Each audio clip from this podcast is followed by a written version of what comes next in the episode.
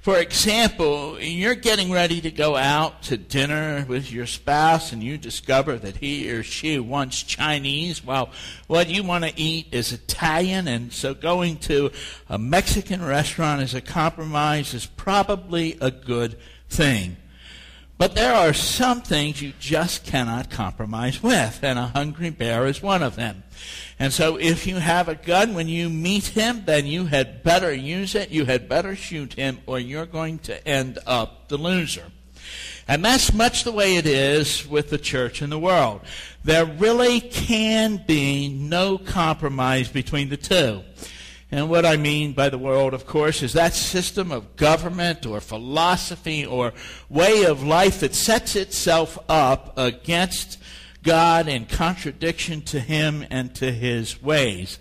And between those two things, there can be no compromise. The Bible puts it this way in 2 Corinthians, what fellowship can light have with darkness? The world really wants to destroy the church or anything that has to do with God. But if it can't beat us outright, it wants us to compromise. And in its own pleasant and reasonable voice, it says to the church, "Why are you so rigid? Can't you budge just a little?"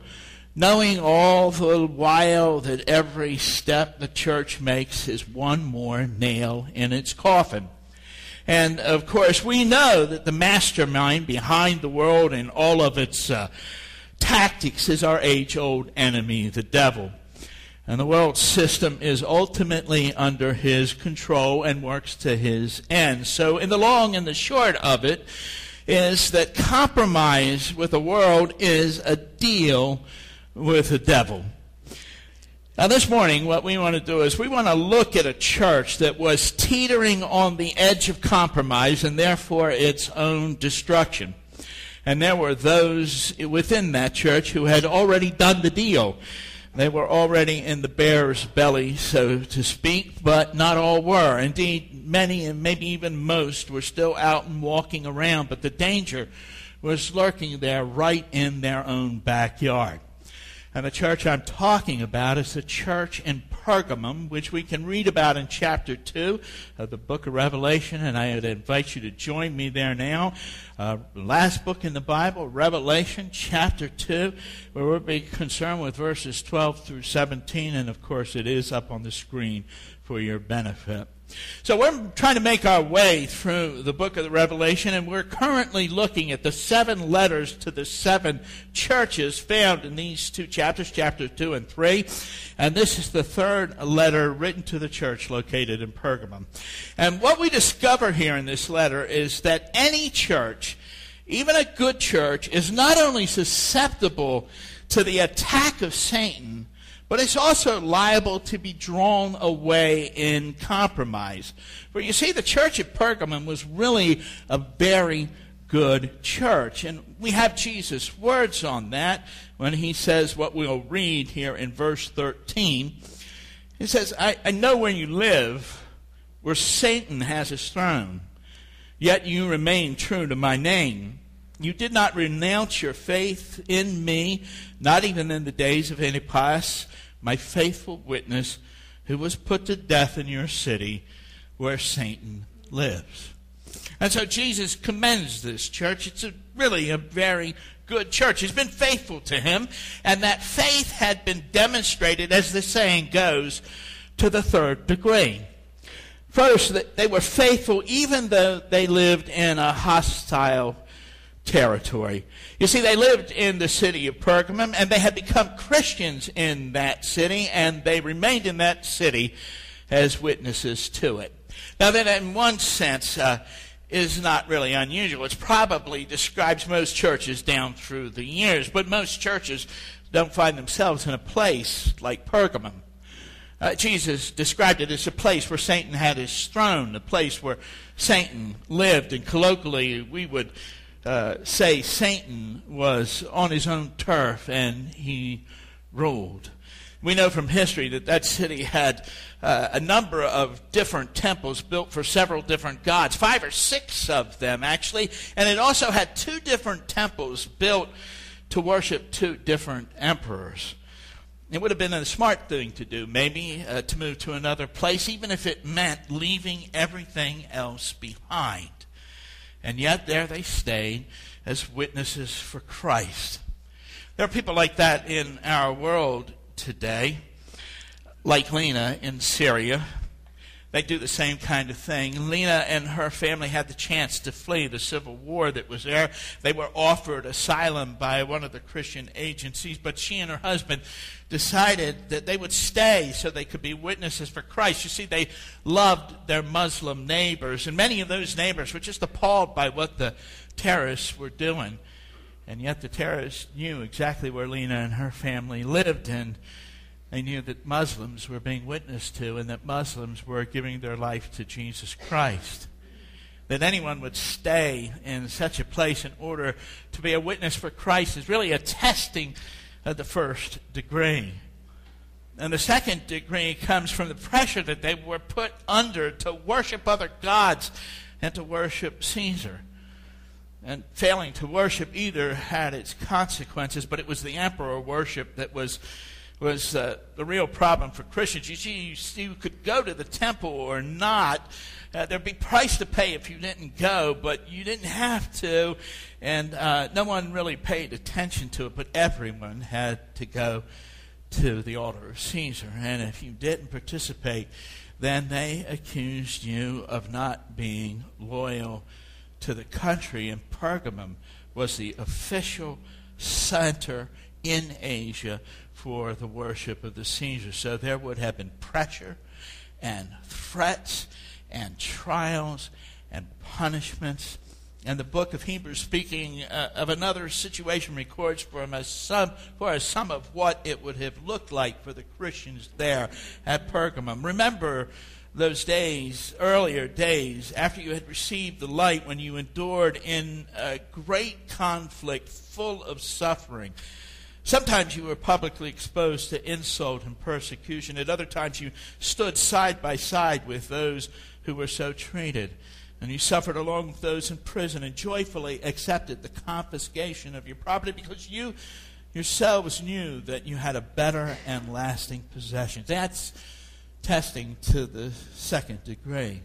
Staying in a city like that was hostile to them, and then during the persecution inevitably led to that testing of the third degree, martyred and being put to death for your faith. And so Antipas, the faithful witness, was put to death for his faith, and still that church stood for the truth. And Lena, the woman I told you about, had to sit her children down and explain to him, to the boy and the girl, that one day men with beards and swords might come into their house, and they would try to turn them from Jesus. And she had to explain that there would be blood, and lots of it, and maybe pain for a little while, but then they would be with Jesus. And so they are. Testing to the third degree is happening all over our world today. And the church in Pergamum had been tested to that degree and had stood the test. They had not denied the name of Jesus. They held fast to their faith. And the state for now was content. They were content with the killing of Antipas. The danger still lurked, but for the moment, the state's anger had been sated. And so the devil had failed with its frontal assault, and so now he tried something more devious and more deceptive. See, the church had stood for the truth, and by standing for the truth, they could stand for it. They could stand no matter what happened. And if Satan could simply lure them away from the truth, they would soon give it away themselves. And as good as that church in Pergamum was, it was teetering on the edge of compromise. Indeed, as I said, some had already slipped over that edge. They had moved closer to their own destruction, not driven there by the sword, you understand, but lured there by the siren song of compromise. You see, Satan's purpose is always to destroy the church. And if he can't kill it or beat it into submission, he tries to destroy it from the inside out. His hot war of open persecution becomes a cold war of infiltration and So we read in verse 14, nevertheless, I have a few things against you. Good church that you are, Pergamum, I have these things against you. There are some among you who hold to the teaching of Balaam, who taught Balak to entice the Israelites to sin, so that they ate food sacrificed to idols and committed sexual immorality. And the sexual immorality there refers to both physical and spiritual. Now, what you need to know about Balaam was that he was a prophet in the Old Testament, and he went astray. I mean, he really went wrong. And there was a king back then by the name of Balak who wanted to destroy the nation of Israel, just as Satan wants to destroy the church. And he knew Balaam was a prophet, so he hired him, and he hired him to come to where he was and to where the Israelites were and to curse them. But see, Balaam was a prophet, and so he couldn't speak against the counsel of God. And so instead of cursing them, he blessed them three different times from three different areas. He blessed the Israelites to the utter frustration of Balak. He says, well, if you can't curse them, then don't say anything at all. But Balaam really wanted the money that Balak offered him, so he couldn't curse the Israelites. So he showed Balak how he could defeat them. All he had to do was to get them to compromise their principles, to get them to turn away from following God, and then God himself would destroy them.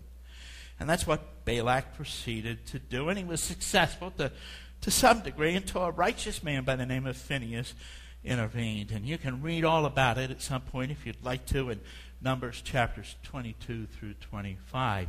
But that's Satan's exact strategy here in Pergamum. Get a few people in there to cause others to compromise with the world, and then the church would end up on the rubbish heap. So there were some who had held to the teaching of Balaam, and they were leading others astray. So we read in verse 15, likewise, it says, actually, the word there is better translated thus, or because of this, you also have those who hold to the teachings of the Nicolaitans. And we've come across them before. They're this group of people who compromised with the world. They were people who were willing to meet the world halfway, and they kept losing ground every time they met. So what were the compromises that the world was offering to the church there in Pergamum? Well, knowing the historical situation, we can figure out that there were two, and we've already hinted what they might be, and they're really similar in nature. The first one had to do with making a living. You see, for the most part in that day, if you wanted to earn a good living, you had to be a part of the trade guilds. If you weren't a part of the guild, you simply could not do business. And these guilds, every one of them, were always set up and dedicated to some Greek god. And they regularly held sacrifices to that god. And if you were a member of the guild, you had to be there. And if you weren't part of it, you simply couldn't do business. So what did the Christians do in that situation? Well, some of them reasoned that they knew the Greek gods weren't any gods at all, and so they could go to the sacrifices. It's really no big deal. And it all sounds so reasonable, doesn't it? Until we understand that that would really be like a Christian today bowing down on a Muslim prayer rug and offering prayers to Allah. There are people in our culture today that do that. It was only a few weeks ago that a Muslim prayer service was held in a national cathedral in Washington, D.C., all in the name of tolerance. The other compromise was similar in nature, and it had to do with offering sacrifices to Caesar. And, of course, this is one everybody had to do, and it was almost certainly the refusal to do that brought about the martyrdom of Antipas. And again, some were reasoning this way. They were saying, we know Caesar isn't really a god, and so we'll just go along and get along. Now, its choice was given to Polycarp in 167 AD. day, and Polycarp was the last living person to know any of the original disciples. In fact, he was actually a disciple of John, the guy that wrote this book and the gospel and the three letters. And history records this account. It says, Polycarp was arrested on the charge of being a Christian, a member of a politically dangerous cult whose rapid growth needed to be stopped. Amidst an angry mob, the Roman proconsul took pity on this gentle old man, and he urged Polycarp to proclaim, "Caesar is Lord." If only Polycarp would make this declaration and offer just a pinch of incense to Caesar's statue, he could escape torture and death. Sounds reasonable, doesn't it? Everyone there would know Polycarp didn't really believe that Caesar was God. They didn't believe that Caesar was God. Only the very foolish would believe such a thing. Just do it. Just do it, and you can walk away a free man. The account continues. To this, Polycarp responded, 86 years I have served Christ, and he never did me any wrong. How can I blaspheme my king who saved me? See, Polycarp understood to offer that pinch of incense was the same thing as denying Jesus Christ. Only Jesus is Lord. So the record concludes, stand fast in his stand for Christ. Polycarp refused to compromise his beliefs, and thus he was burned alive at the stake. Those were the compromises that the world was offering the church, and they sound reasonable, like the bear in our opening illustration, but they're just as deadly. They point from the hard road to an easy way, from the narrow path to the broad way, from the way that Jesus walked to the way that the world goes. And so Satan had infiltrated the church with teachers who convinced others to compromise the world. He couldn't tear it down from the outside, so he would whittle away on the inside. And that was the situation in Pergamum. And so what were they to do? What was the answer? Well, the answer always, when it comes to sin, is the same. It's to abandon it. And so in the first part of verse 16, Jesus says, repent therefore. So you have this problem, get rid of it. Turn from it. No excuses, no reasons, no hemming, no hawing. Repent. And you know that picture of repentance. You're going this way in your life, and this way is away from God. And when God calls you to repentance, it means to turn. And you go the exact opposite way, and now you're heading to God. And it is always a radical operation. So it is here. You see, if the pastor and the leaders and the church turn back to God, if they repent, then what does that mean to those in the church that were teaching false doctrine? What does it mean to those who bought into it? Well, they too would have to turn from it, and if they didn't, then they'd have to be put out of the church. And I can imagine how difficult that would be, can't you? I mean, most of us don't like confrontation, do we? I mean, we go out of our way to avoid it if we can. And these were people they all knew. I mean, they spent time together. They were in one another's houses. Their children played together. And you know what? They were likely the really good givers, too. They were the ones who had the good jobs and the good incomes. And times were hard enough, and so to confront them might mean losing that income as well as their friendship. And then they may even turn against them and accuse them of not worshiping the gods or the emperor. So it'd be a difficult thing to do, wouldn't it? But difficult or not, it has to be done, and it couldn't wait. I mean, it had to happen, and it had to happen soon. It's not something that could be put off. The time to act was right then, and it would take courage and unity. And if they couldn't do it, if they couldn't act, if they couldn't find the courage, if they couldn't stand together, then Christ would. He would deal with the situation. And if he has to act, things will go much harder, as the rest of verse 16 indicates. Otherwise, I will soon come to you and will fight against them with the sword of my mouth. Now, I want to do is make a couple of observations about this sentence. First, that word soon indicates that this was not a condition our Lord was willing to tolerate. But cancer had to be gotten out now. It's not a matter of biding their time. The time for action had come. And second, while the Ephesian church was in danger of losing its standing as a church because they had lost their love for God and others, that threat's not made here. The threat of removing the lampstand from its place. See, evidently there was, in spite of the problems that was going on in this church, there was a genuine love in the part of the people that were there. The threat here is that Christ would come to the church and execute judgment. That's what that sword indicates here.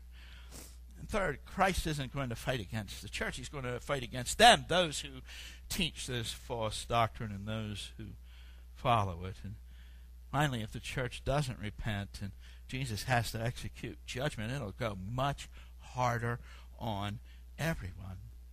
You see, the idea is inherent in that very word, otherwise. Repent, otherwise I'll have to come to you. And the temptation is to not do anything and just let Jesus do it. And that's not a very good strategy. I think about a father driving on a long trip with family in the car. And he gets to a certain point where he says, don't make me stop this car. Quit your fighting. And if I have to pull over and make it stop, it's not going to be pleasant. You know, it's much better for everyone involved if those kids stop doing what they're doing, much better than having Dad have to pull over on the side of the road. And so it is here. If the pastor and the leaders in the church take courage, they'll stand together and they'll act. And it'll become clear to everyone that the issue is about the truth. And if they don't act, then the divisions will creep in and the factions will form. And some will leave hurt and some will leave in disgust and some will stay to fight. And others will grieve over the conflict. And then finally the church will split. And the wound will fester for a time, and sometimes for a very long time. But Christ will purify his church. So several years ago, a couple of years, as a church, we faced some difficult situations. We had to confront three different serious issues, and we stood together, and we stood on the truth, and we followed through on what we had to do. I mean, we didn't act out of anger or animosity, and we walked, I think, in genuine humility and sorrow for the hurting.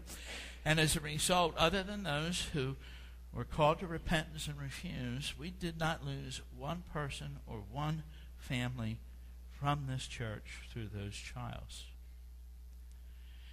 And that's the benefit of acting and not waiting for Jesus to have to act. And that was a choice that was before the church at Pergamum. Repent or suffer the consequences. And it is a choice that many churches face. And that's why the invitation is made in verse 17. Whoever has ears, let them hear what the Spirit says to the churches. And that's why the promises are there to encourage people to make the right choices. The rest of verse 17 and 18.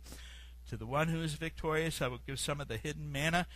And I will also give that person a white stone with a new name written on it, known only to the one who receives it. We're not going to spend any time here because we've already talked about the promises found in this section of Scripture, other than to say that the feast at the wedding supper of the Lamb that awaits those who don't partake of the meals in the idol's temple will be so much better, and we will all become what we were meant to be.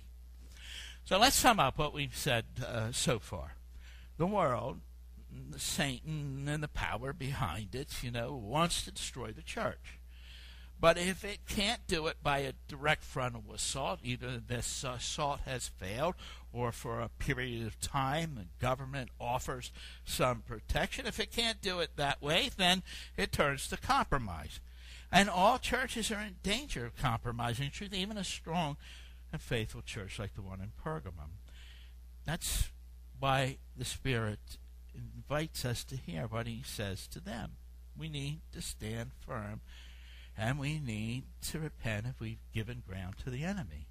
Otherwise, Christ himself will have to purify the church, and that process is always the harder way to go. But again, any church is susceptible to the attack. That church in Pergamum exhibited a faith that many of us can barely even imagine, and so dare we think that we're not at risk. You see, the Lord of compromise comes so smoothly, and it seems so reasonable. Now, I want to give you an example of how this might work in our day. You know, the church is being called to compromise in so many ways today, to be politically correct. And some churches and some entire denominations, at least a hierarchy of those denominations, have already sold out. They've already sold their soul to the devil. And others stand firm, calling sin for what it is, an offense to God. And it's harmful to the people who commit it and harmful to the people around them and to society. And some of the issues we face are blatant, but others are a little bit more subtle. And I want to talk about one of the more subtle ones, and I want to use it as an example to maybe illustrate on how easy it is to compromise. So in our country today, there are many elderly couples who are living together without being married. And it comes about in this way. You see, a retired man's wife dies, and he meets a woman whose husband is also gone. And they begin seeing each other, and they find a certain level of fulfillment. And we could even say, as the saying goes, that they fall in love. But I have a problem. See, if they marry, that woman loses part of her Social Security income. That by all rights really ought to be hers, and it's really all part of the marriage penalty inherent in our tax code. It really is grossly unfair. Neither of them have very much money. They're really just barely getting by, and they're not always sure where their next meal might be coming from. And they know that they're just one small disaster away from being in real trouble, of losing their house, or of not having a car if it breaks down, or not having the money to pay the electric bill or the heat. And so the times are tough, and instead of losing that portion of the income, the couple simply moves in together. It's a small amount, but every bit counts. And the world says, you know, it's okay to do that. They don't need a piece of paper to demonstrate that they love each other. It seems so reasonable, doesn't it? And we can sympathize with them, can't we? I mean, our hearts go out to people in that situation. The system is so unfair, and we even wonder why Congress doesn't do something about it. How do we tell that gentle, sweet couple that are so happy together that they shouldn't be living together? Especially when we can't do anything ourselves to help them. And before you know it, we've compromised.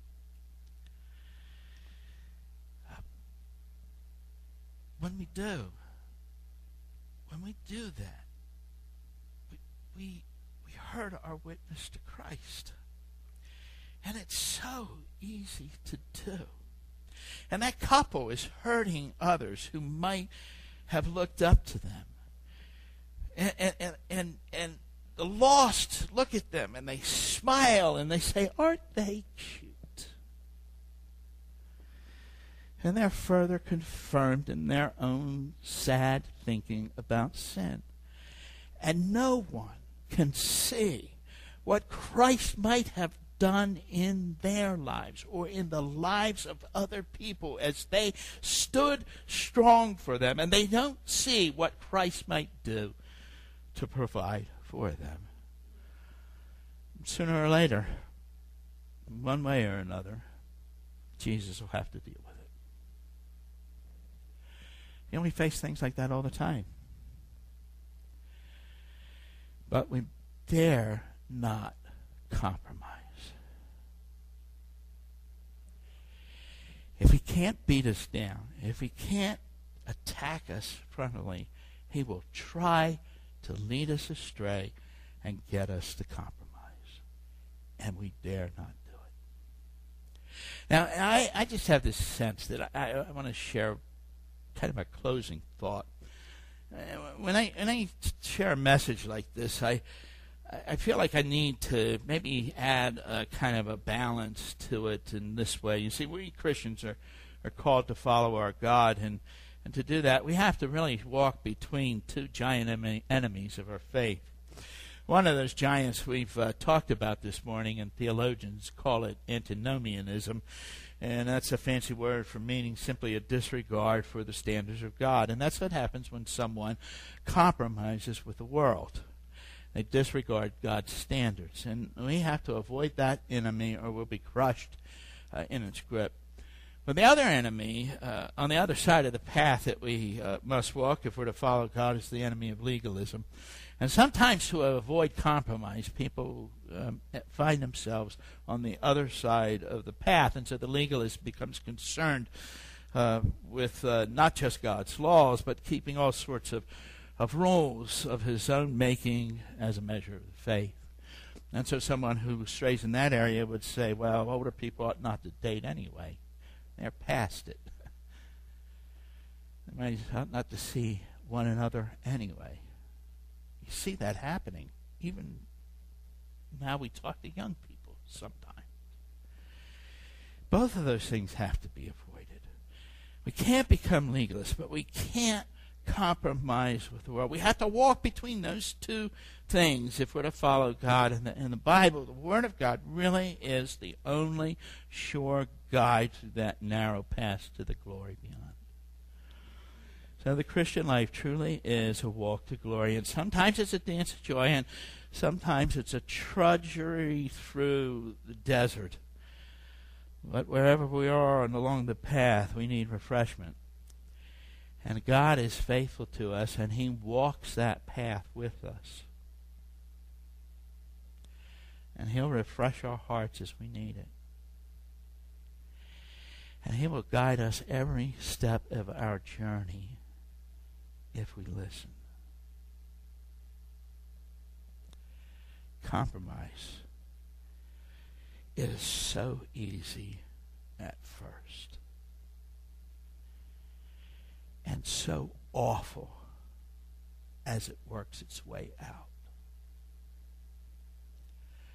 That's the warning the Church of Pergamum speaks to our world today and to all of us here. Would you pray with me, please? Father, we thank you for your word. And Lord, there are, I know, a lot of other things that we might have been able to talk about where we're tempted to compromise. Personal things, matters of policy, all sorts of things like that. Lord, we know we need to look to you because we're not smart enough on our own. If we depend on ourselves, we're simply going to fail.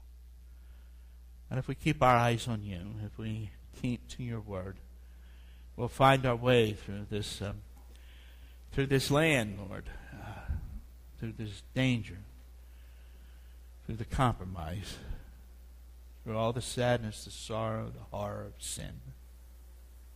And one day we'll find ourselves singing with the saints on that far shore of the Jordan. And we will rejoice for you and in your presence forever and ever. And we thank you for that in his name. Our Lord Jesus, in his wonderful name. Amen. Let's stand one more time.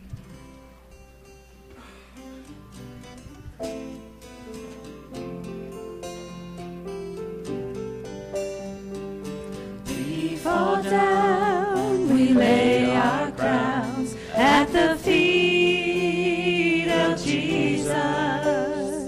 The greatness of mercy and love at the feet of Jesus. We cry.